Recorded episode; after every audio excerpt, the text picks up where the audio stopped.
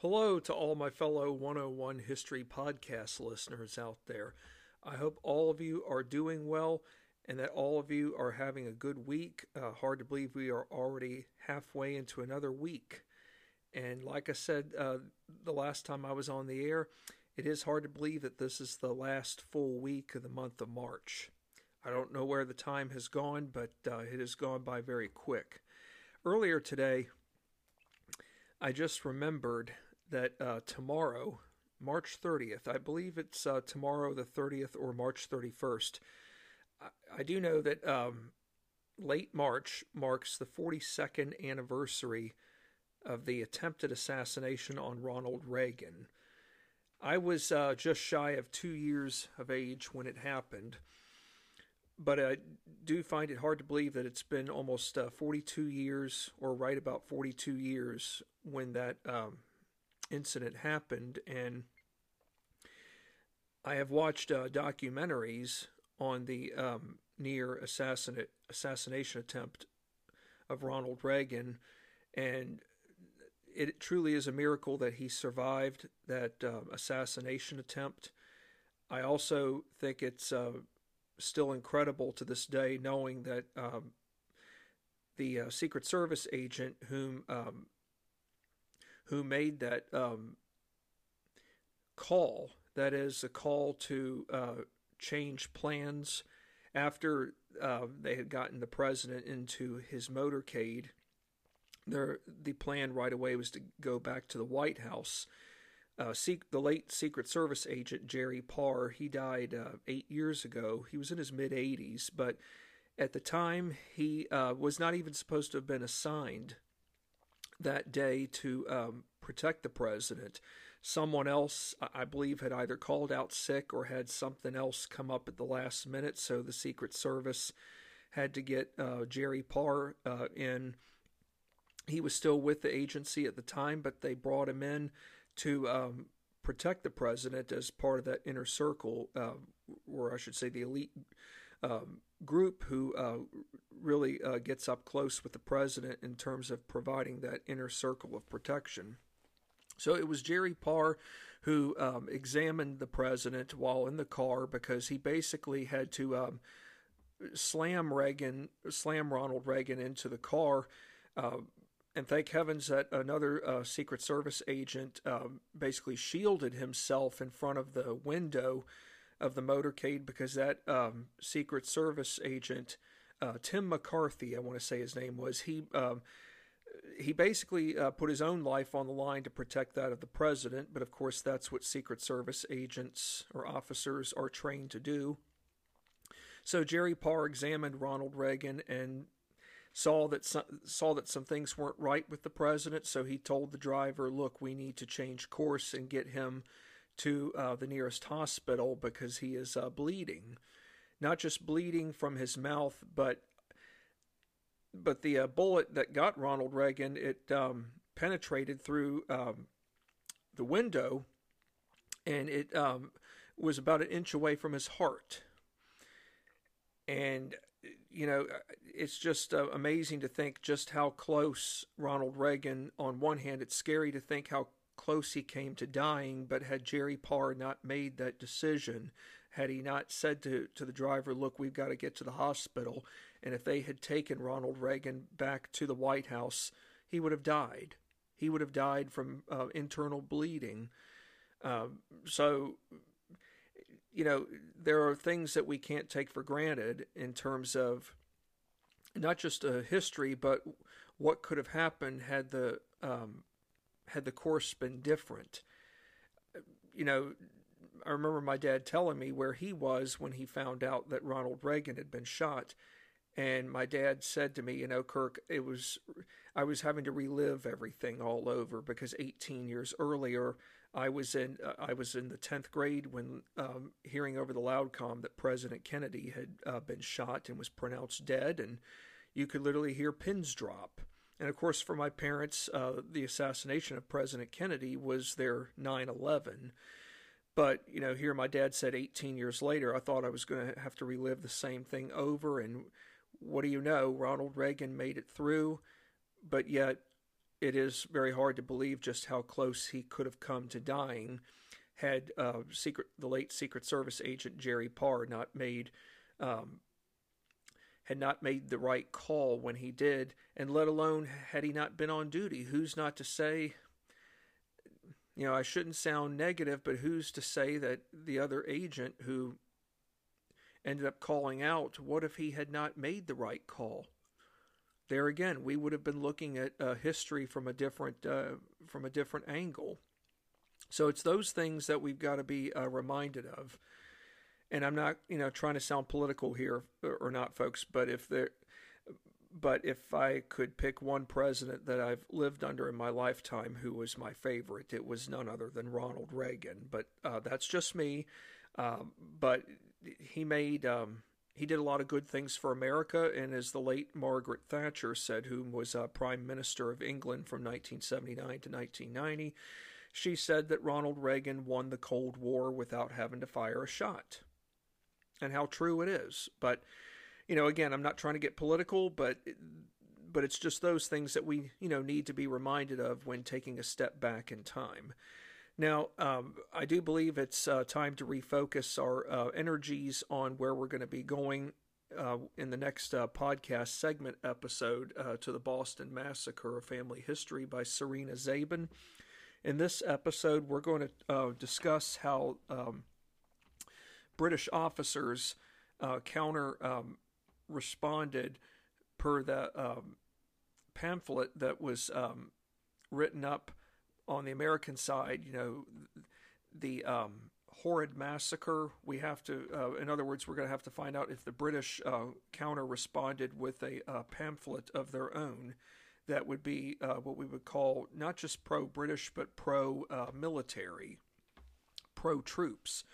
Uh, we also have to. Um, we will also determine whether or not um, relations uh, are stable. In other words, are relations still going to be stable between a majority of the soldiers and the townspeople?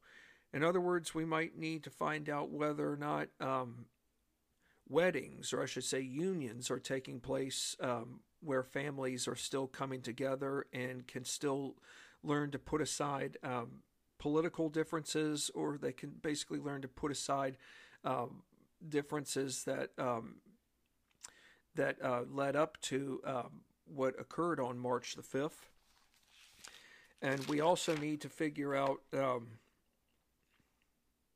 we also need to figure out uh, some other things, like, for example, um, you know, given that um, Captain Thomas Preston and half a dozen soldiers are behind bars, we've got to figure out um, whether or not they will have the right to counsel and we also will uh, need to figure out um, the current status of families whom whose um, loved ones are behind bars. In other words, we might have to figure out okay, for some of the uh, soldiers whom are behind bars, are they married? And if so, do they have children? Given the situation that has now just unfolded in the uh, days after uh, March 5th, how are families going to be impacted going forward? Uh, and not just impacted, but are they going to be receiving any kind of uh, governmental assistance? So let's uh, begin um, with our first uh, leadoff question for this uh, podcast uh, segment episode to the Boston Massacre Family History by Serena Zabin. So here we go. Did Lieutenant Colonel William Dalrymple and General Thomas Gage each write letters expressing concerns about the American version or the story behind the night of March 5th through the summary titled A Short Narrative of the Horrid Massacre in Boston. So, do you all think Lieutenant Colonel uh, William Dalrymple and General Thomas Gage were in fact writing letters? expressing concerns about this um, American pamphlet that that basically is accusing uh, the British troops under the command of uh, Captain Thomas Preston. The pamphlet is basically saying that um, Captain Preston had ordered the troops to fire into a crowd of innocent civilians whom were protesting peacefully? Well, uh, the answer is yes. For Lieutenant Colonel uh, Dalrymple, his concerns centered around the fact that the American version, or rather the American side of this um, incident, would promote a heavy bias to where the public saw the British troops as the party at fault without mentioning their full side to the story. So, in other words, the American pamphlet, in the eyes of Lieutenant Colonel William Dalrymple, is biased. It uh, doesn't tell. It doesn't give you the whole story. It, only tells you what those whom say X, Y, and Z happened. It, it's a story that uh, basically is saying that oh, um, the British they're at fault for it. They've been antagonizing us for some time, and it just got to the point where we couldn't take it anymore, where we started hurling objects at them, and and they just decided without without warning us that they were going to fire on us. So that that to that to me would probably be the best description of how the Americans are um, approaching this. That that is the people of Boston, I should say, whom are um, and uh, whom are what we would call anti-British troops, um, presence of of British troops having that anti-stance. Whereas for General Thomas Gage, uh, the primary question pertained to whether the Army, most notably the commanding officers, or in this case, uh, we could say there was only one commanding officer uh, who uh, supervised uh, the troops even though he did not give them the order to fire. But it's not just one officer here, folks. It's the presence. It, it, this involves other officers. Um, so, for General Gage, the primary question pertained to whether the Army, most notably the commanding officers, had acted in a proper manner based upon what, what led up prior to and come the evening of March 5th, 1770. And I think it's fair to say that we've already established that there had not been any um, there had not been anything like what happened on March the fifth March the fifth, seventeen seventy. There had not been anything prior to it, although there had been the occasional scuffle, brawl, which on a scale of one to five probably would have been a one. The closest thing that that we um, can say did occur just less than two weeks before March 5th was an unruly mob going after uh, Ebenezer Richardson, the customs collector, whom was um, whom was uh, defending uh, another loyalist or a man of uh, pro uh, British uh, loyalty, being that of Theophilus Lillie. Ebenezer Richardson his home, you know, was attacked by the angry mob, and that included that 11 um, year old Christopher Seider. Ebenezer Richardson fires into the crowd and sadly kills the 11 year old. So I think it'd be fair to say that that incident right there did have, um, that was just the 101 spark.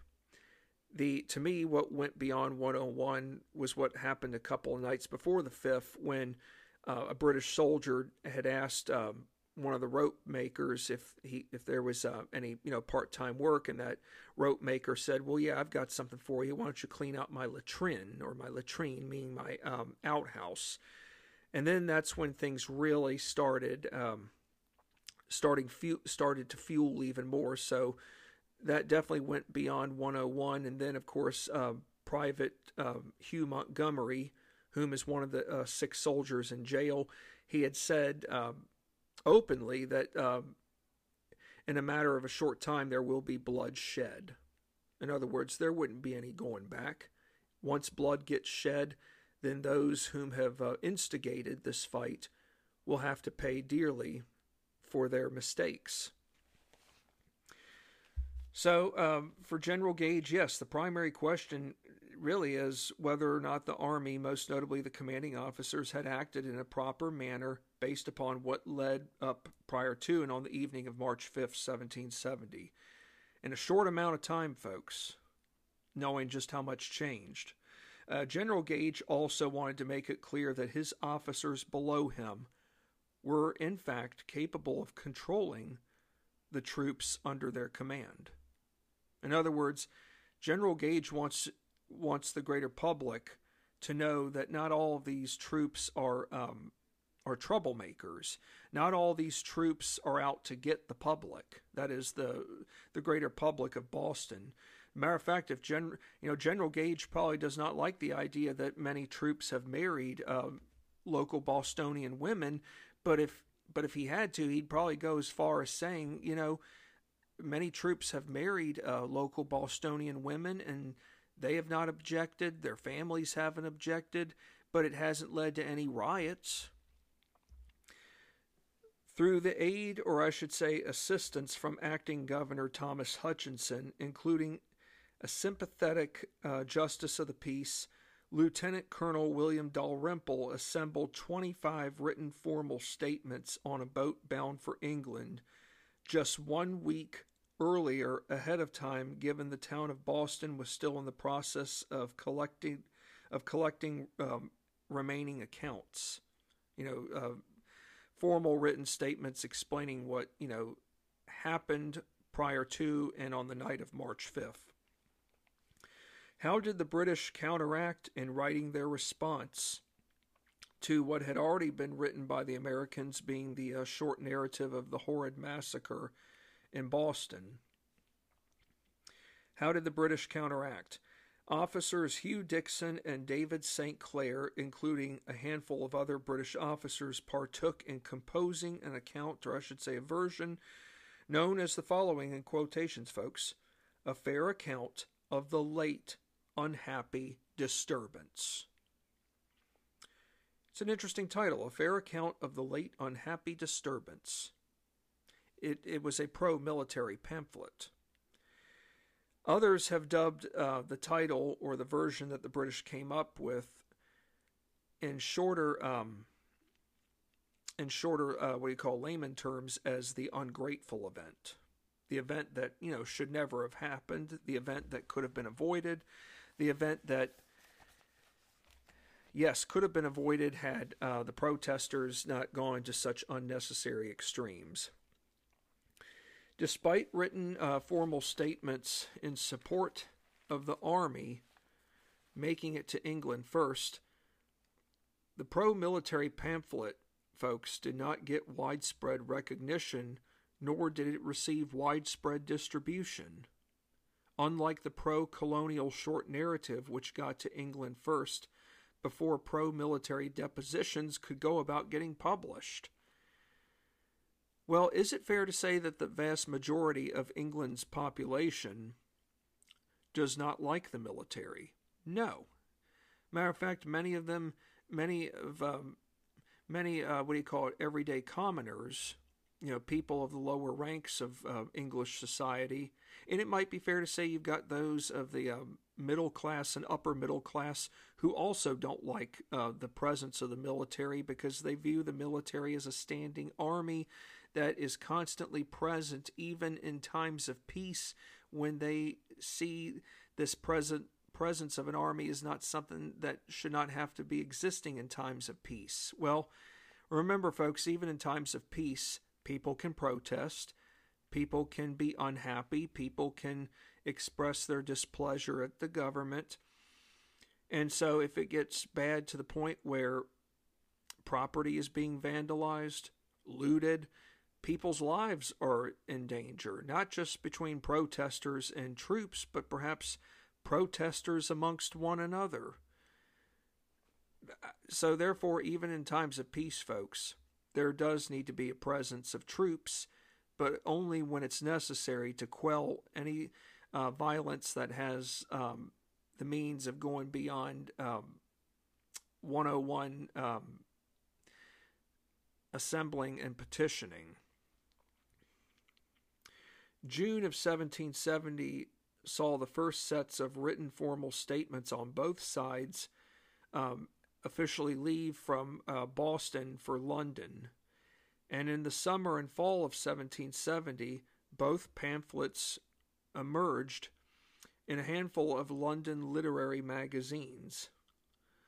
Less known to be likely now was the fact that relations between the troops and the townspeople, given they were once good and decent, are now the exact opposite, given in the three weeks from mid February to the start of March, the killing of 11 year old Christopher Seider at the hands of customs official Ebenezer Richardson on February the 22nd, to the shooting 11 days later, March 5th, had now forever replaced any existing peace, instead, with conflict and separation.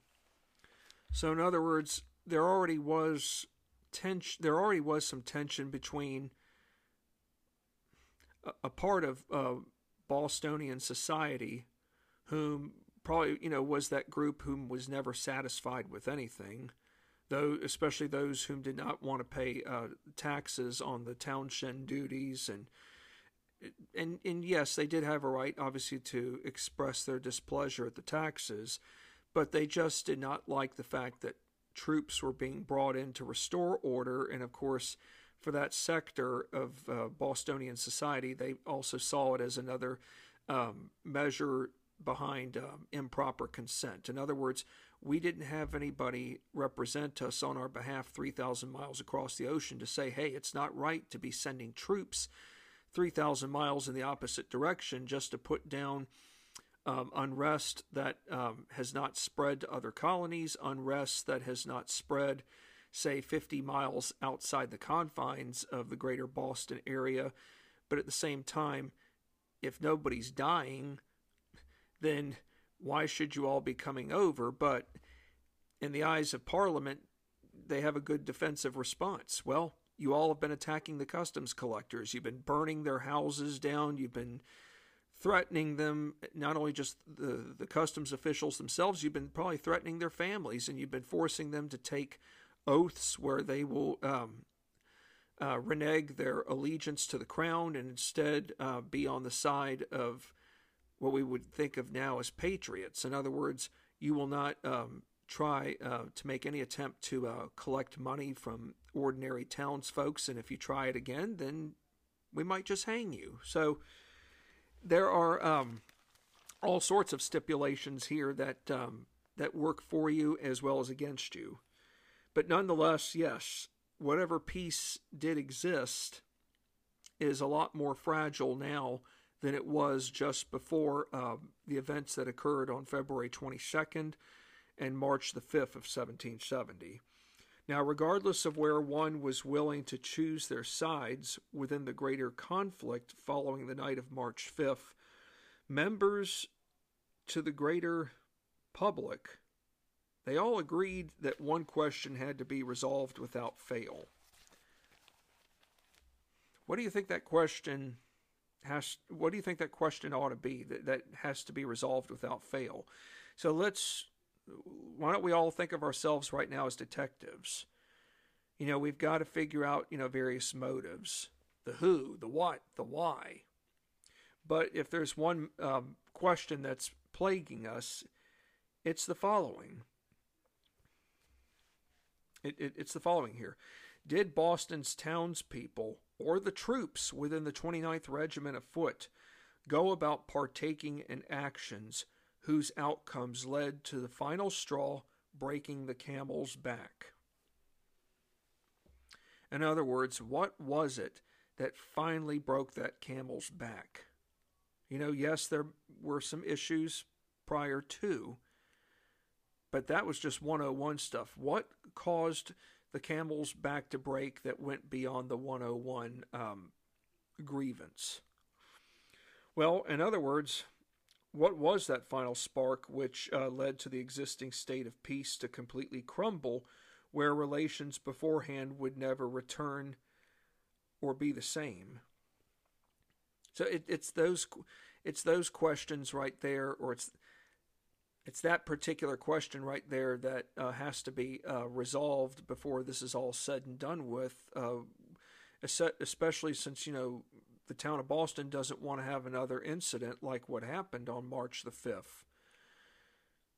But I think it'd be fair to say that by the time a trial arrives, that hopefully that question can really be resolved in a courtroom of law. While those soldiers accused of having purposely shot the protesters remain behind bars, the rest of Boston went on with their lives as best as possible. Both civilians and soldiers, most notably the soldiers of the 29th Regiment, are greatly impacted by the shooting and its aftermath. So there again, it's just another reminder of how we need to we need to be constantly reminding ourselves that not all of the soldiers that came to Boston, not all British soldiers that came over to Boston were monsters. Not all of them were out to kill innocent civilians. Many of them had had in fact by this point married and and had blended in well to the uh, greater Boston society. Many of them were simply getting burnt out with serving in the British military and didn't see any problems with desertion, unlike officers above whom detested desertion. Soldiers of the 29th Regiment did not completely sever all personal relations and interactions with the town of Boston, despite having already gotten um, relocated to Castle William. Now, let's focus here on uh, two of the six soldiers whom are in jail, being Privates Hugh Montgomery and James Hartigan. Are both of these uh, men, Privates Hugh Montgomery and James Mar- Hartigan, are they married men? Yes, they are.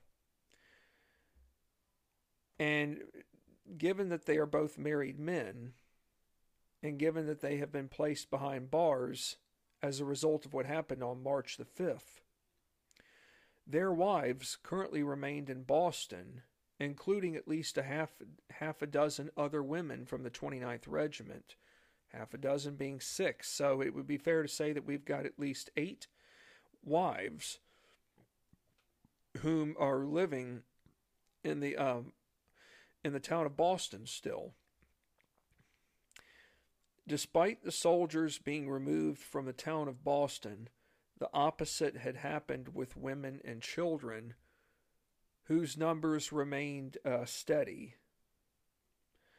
In other words, the number of women and children, while yes, we can say that there were uh, women and children whom did leave Boston to go uh, to, say, Castle William from the 29th Regiment. And then, yes, there were women and children whose husbands were in the 14th Regiment who um, left as well to go outside the heart of, uh, the, of the town of Boston.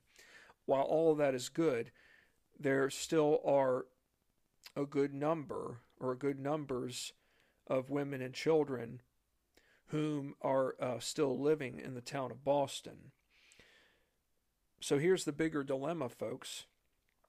That big um, dilemma matter has to do with how to go about supporting those uh, families whom are still living in, in the town of Boston. Who's going to support them?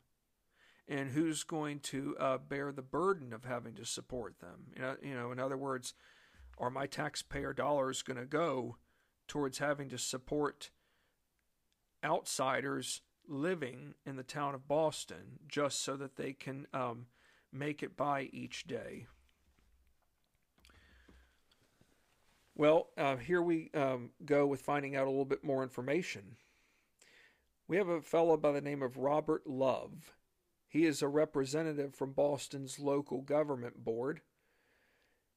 He went as far as obtaining to recording more than 40 families of soldiers still residing in Boston after uh, the shooting from March the 5th. 40 might not seem like the biggest number, but to me, that's a pretty um, high number, knowing that he found 40 families of soldiers still residing in Boston. That may be a good thing, but but if you were in Robert Love's shoes, what do you think would have been the hardest thing to have to do? Robert Love had to go to all of these families, and he had to advise them all that if they were destitute, aka poor, the town of Boston had no duties, or let alone commitments, obligations, to pay those families any means of relief. So, in other words, the town of Boston, if, if you are destitute and poor, the town of Boston is not going to be handing you out, is not going to be able, is not going to be providing you with relief. Government assistance, for example, like in the form of a welfare uh, check, or of course, this program didn't evolve until uh, Franklin Roosevelt became president. It was known as um, I believe it was AFDC, the Aid to Families with Dependent Children. And of course, times were very severe back then. A lot of people, um, you know, more people were living on farms than they were um, in the cities, but a lot of people lost their homes. And because they lost their homes, they obviously need some greater means of governmental assistance, and that's where the program Aid to Families with Dependent Children came into play. So, so I so back in the 18th century, there is no such thing as that as a program of that caliber, and of course, you know, yes, we have learned already that many churches did welcome British soldiers into their congregations, where uh, weddings did happen, where people learned to put aside their differences and actually uh, came to uh, celebrate the uh, union between a local Bostonian woman and a British soldier. But here at the same time, even churches can be in dilemmas as well as to whether or not they are willing to risk providing for more than just one family. It's one thing to provide and look after for those who are destitute, but if you're going to be looking after anywhere from, say, five to ten British families still living in Boston and needing assistance, how is that going to impact the rest of the congregation who may not share the same views? In other words, it could be it could lead to such bad tensions to where those whom those whom are um, let's say have no uh, British um, connection in terms of a British soldier marrying a daughter in the family, how is it going to make them feel that, in other words, are they going to feel that they're being uh, overlooked? Or, or, or is the uh, parishioner playing favorites?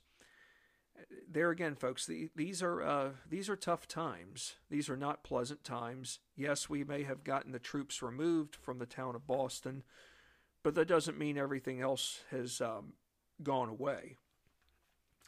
So, yes, it's one thing to be destitute and poor, but now realizing that the town of Boston, per uh, Robert Love, has no duties nor commitments or obligations to pay all of those families any means of relief, government assistance in the form of obtaining welfare, welfare aid. Families, though, if this does make any of you feel better, families weren't immediately asked nor forced to leave right away. So it wasn't like they were getting an eviction notice where they had to be out of their homes by week's end. But for Robert Love, what he had to do, because if he didn't do it, then he probably would have been in, um, he wouldn't have probably been in uh, good grace, perhaps with the community, but also amongst those uh, British families still living in Boston. But Robert Love had to uh, advise that he had to advise those families, those 40 families, that the town had no duties or obligation in assisting them regardless of, of the matter. As for Elizabeth Hartigan and Isabella Montgomery, each of them stayed put in Boston despite their husbands uh, being locked up in jail. And yes, as I mentioned earlier, not all families were immediately asked nor forced to leave right away. So it's also fair to say that not all families were left out to dry either. I can give you a good example here uh, of a fellow by the name of Private Edward McCarthy. He was residing at Castle William. He wrote to his wife and daughter living in a rented home on uh, Boston's South End warning the two of them that they would not be getting support or aid from the town. Luckily, Private McCarthy's wife and daughter got sent to a poorhouse where they were properly looked after for an extended period of time. So that should tell us right there that um, modifications were made to ensure that um, people who whom knew that um, that it would probably be a short matter of time before they knew that that they had to make the next step in um, going somewhere else that they had some uh, plan of action. But i do have to wonder for uh, if private mccarthy had um, if he had some kind of connection who knows? But the bottom line is that there were um, that there were some good um, outcomes for families living in Boston, knowing that uh, that the town of Boston would not have to be ob- would no longer be obligated to uh, require having to uh, pay for their um, general um, welfare being. Despite what had transpired on the night of March 5th, 1770, were most of uh, Boston's people willing to sever all ties between the townspeople. So, in other words, despite what had transpired on the night of March 5th, 1770, were most of Boston's people willing to sever all ties uh, between townspeople and the military. That's what I meant to say, folks, uh, earlier, pardon me. It turns out, folks, that no, um, the majority of Boston's people were not were were not willing to sever all ties amongst the townspeople and the military. Many soldiers remained interested in getting um, or I should say, in attracting the eyes of young women to come over their way. Marriages between civilian women and military men were honored from March 5th, 1770, uh, the evening of the shooting, into June of 1772. That's quite a, an extended period of time there, folks. I mean, and we're still, even in June 1772, folks, we're still three years shy from firing the first shots around the world at Lexington and Concord. Local Bostonian women continued marrying soldiers even in the weeks after the shooting. Maybe they wanted to send a message to say, hey, yes, what happened on the night of March 5th was, was a tragic thing. But at the same time, we can't go around and blame all of the British troops. In other words, not all of Britain's troops present present here in Boston are monsters. Not all of them are out to um, inflict harm amongst the greater public of Boston, and perhaps anywhere else where they might be stationed in America down the road, if it had to come to that um, matter, or if it had to come to that um, option. So yes, these marriages are are to be seen as a sign that even in the midst of um, of an unfortunate circumstance, the town of Boston can still function. It can still function short and long term, knowing that there are uh, British soldiers and uh, Bostonian women, including those um, including those uh, ladies' uh, families, whom are all willing to put aside um, differences and personal feelings to ensure that that unions do happen, marriages happen, for better or for worse, not just short term but long term.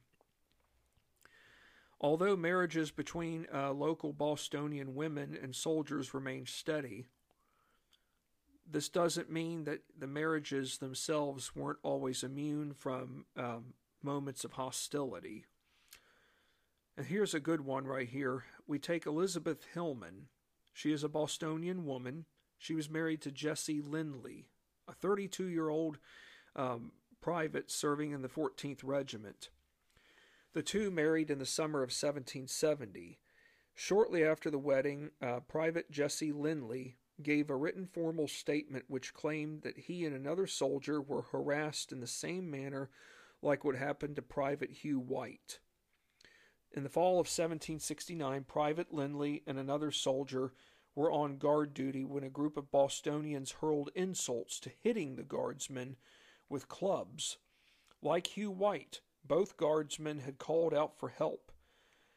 However, whereas Hugh White got immediate backup relief, Private Lindley and his comrade did not get help until the raucous crowd was told to disperse.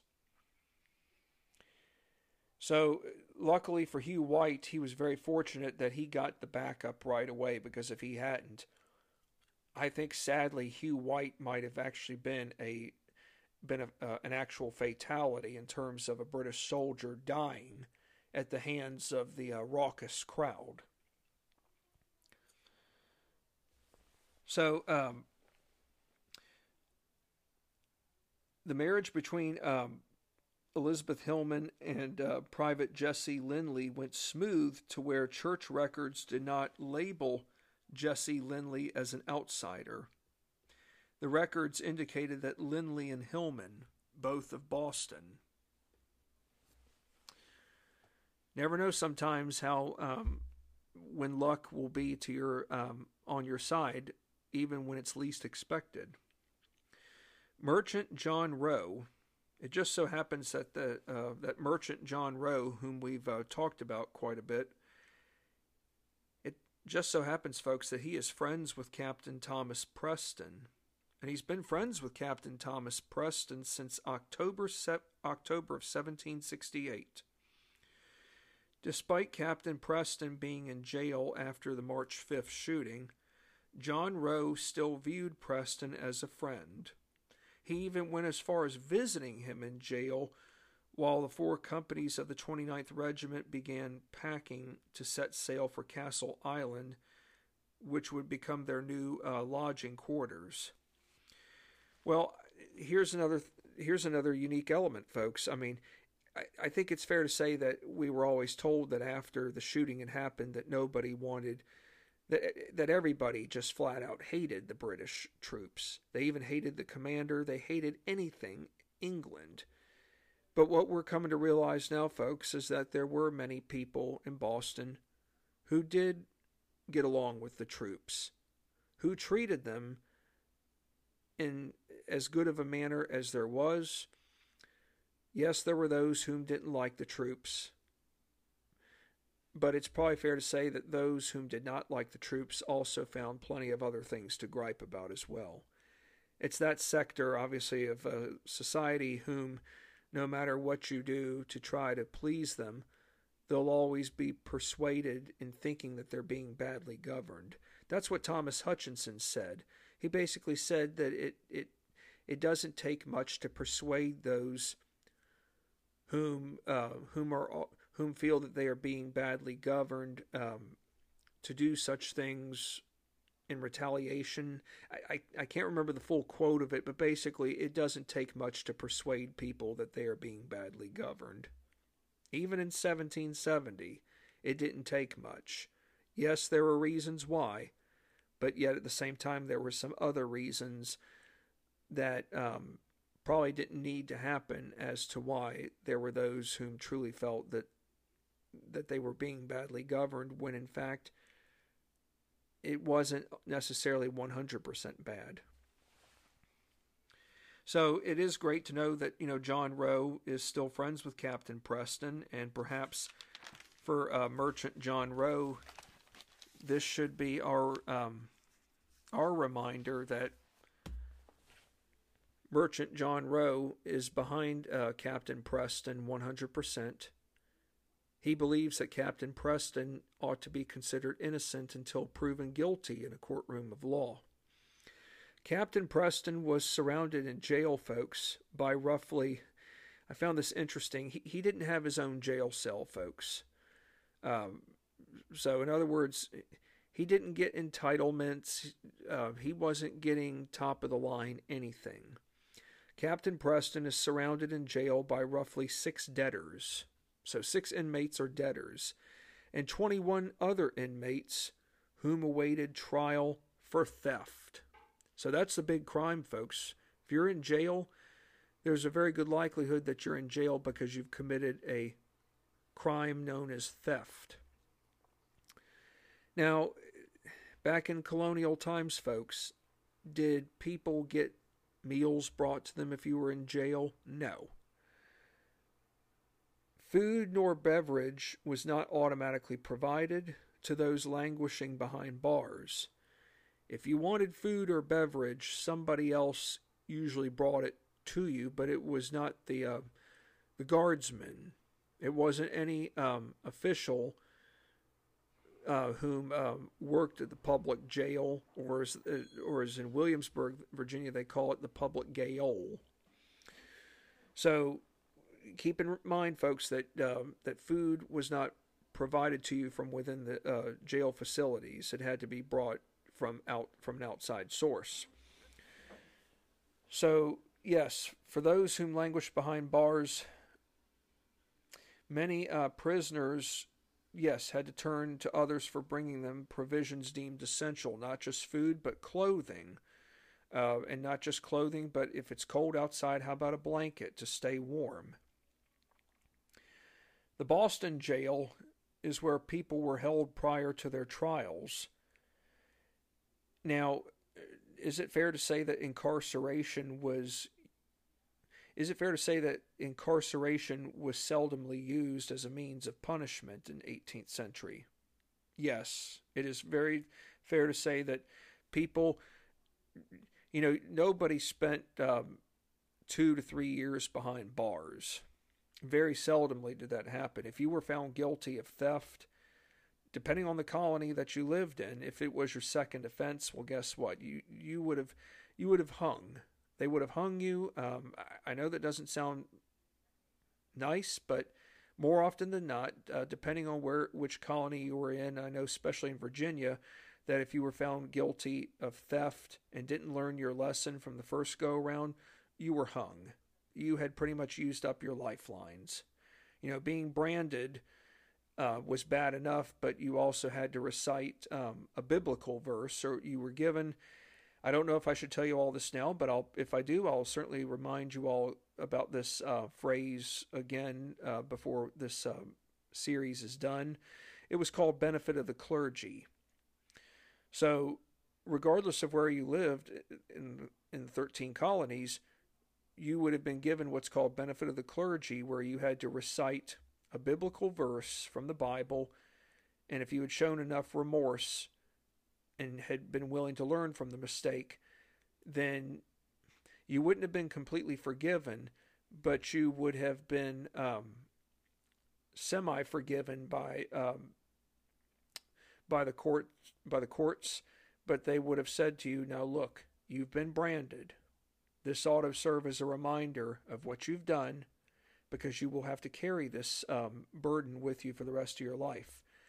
But if you are back here again and you commit the same acts, commit the same act uh, in terms of uh, an action pertaining to theft, it will result in um, your being executed. So, you know, it's one thing to get in trouble with the law, but you better learn from it uh, the first time around because second chances are very, very hard to come by. So, yes, incarceration is seldomly used as a means of punishment, but if it was used it was only in cases or situations where uh, the defendants were required to pay outstanding fines, including court and incarceration costs. And we should keep in mind for those whom are in debt that many of times they often stayed in jail until they could actually pay the debts off.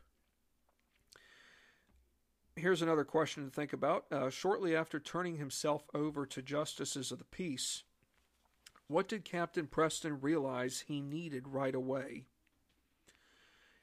He needed a lawyer, folks. He needed legal counsel to represent him and the accused soldiers whom had fired into the crowd. Now, remember, folks, in 18th century times, when you, if you turn yourself in or if you've been arrested, there is no such thing as the Miranda rule named after Ernesto Miranda, uh, whom back in the 1960s uh, he had committed a crime, but uh, he had not been given uh, proper rights for why he was being charged. So, because of what happened to Ernesto Miranda, we we have here in the United States um, your Miranda rights. You have the right to remain silent. Anything you say can and be used against you in a courtroom of law. You have the right to an attorney if you cannot um, hire an attorney, one will be provided uh, for you. So, So basically, we don't have any such things as uh, Miranda rules uh, in 18th century. But nonetheless, you know, Captain Preston and his uh, soldiers do have the right to be uh, represented in a courtroom of law. March 6th, 1770, the day after the shooting, uh, John Adams was at his law office. He received an unexpected visit from a fellow named James Forrest, a Bostonian merchant, whom had personally gotten to know um, multiple Army officers since their arrival from October of 1768. James Forrest pleaded passionately to John Adams, given two other lawyers, being Josiah Quincy Jr. and Robert Auchmuty, weren't willing to represent Captain Preston unless Adams willfully agreed to join the legal team. Robert Auchmuty uh, was viewed as a strong supporter of the government, whereas Josiah Quincy Jr. was committed to uh, the Liberty Party, aka the Sons of Liberty. He is also the brother to Samuel Quincy, who is uh, Massachusetts' Solicitor General. John Adams, in the end, folks, um,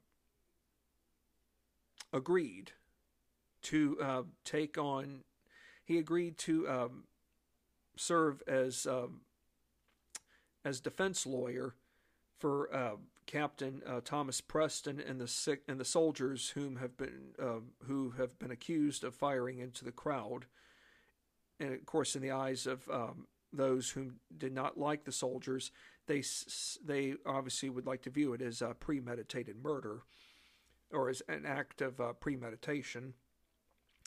So John John Adams, we can we can thank um, James Forrest. He is the man who um, heavily persuaded John Adams to uh, take on uh, Captain Preston and the soldiers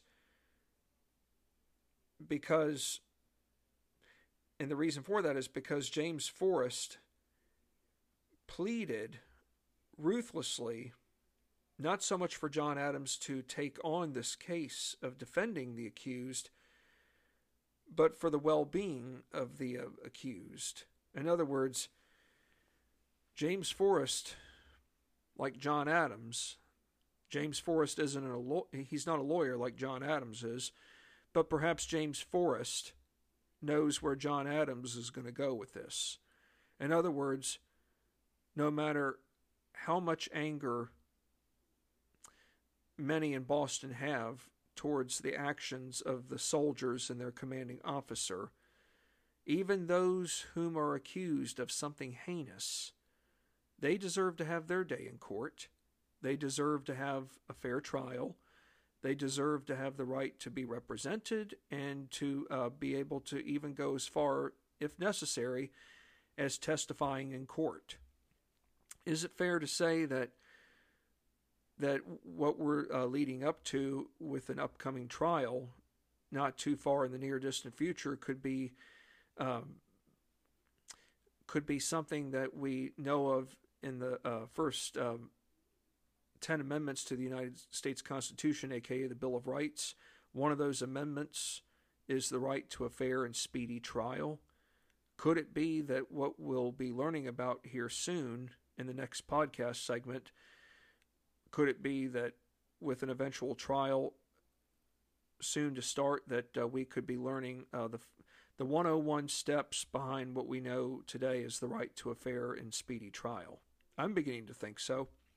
Well, we've covered a lot of ground in this uh, episode, and when I'm on the air again next, we're going to learn um, as to whom's as to whom will become the lead uh, prosecuting attorney we're also going to learn um, how uh, Captain Preston, I'll just tell you this much right now. As I said a moment ago, we're going to learn uh, whom uh, will be the uh, lead prosecuting attorney. We'll also learn how Captain Preston um, copes with his time in jail and whether or not he comes up with any kind of uh, schemes that um, that goes about um, maintaining why he um, engaged in the actions that he did uh, on the night of March 5th, 1770. We'll also learn some other uh, important things uh, in the lead up to the trial. Well, thank you for your time as always. I look forward to being back on the air with you all again here soon, and thank you again for being such ardent listeners. Take care and stay safe.